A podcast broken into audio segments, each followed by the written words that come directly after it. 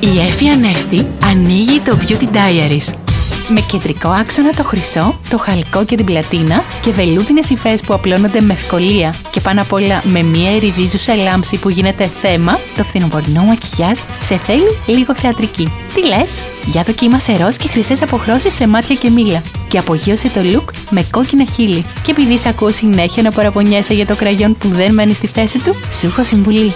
Σπάσε μια κάψουλα βιταμίνης ε πάνω από το χρώμα. Ενθουσιάστηκες. Και εγώ που το θυμήθηκα να σου το πω. Κοίτα να περνάς αλλιώς και αλλιώτικα. Τα φιλιά μου. Ήταν το Beauty Diaries με την Εύη Ανέστη.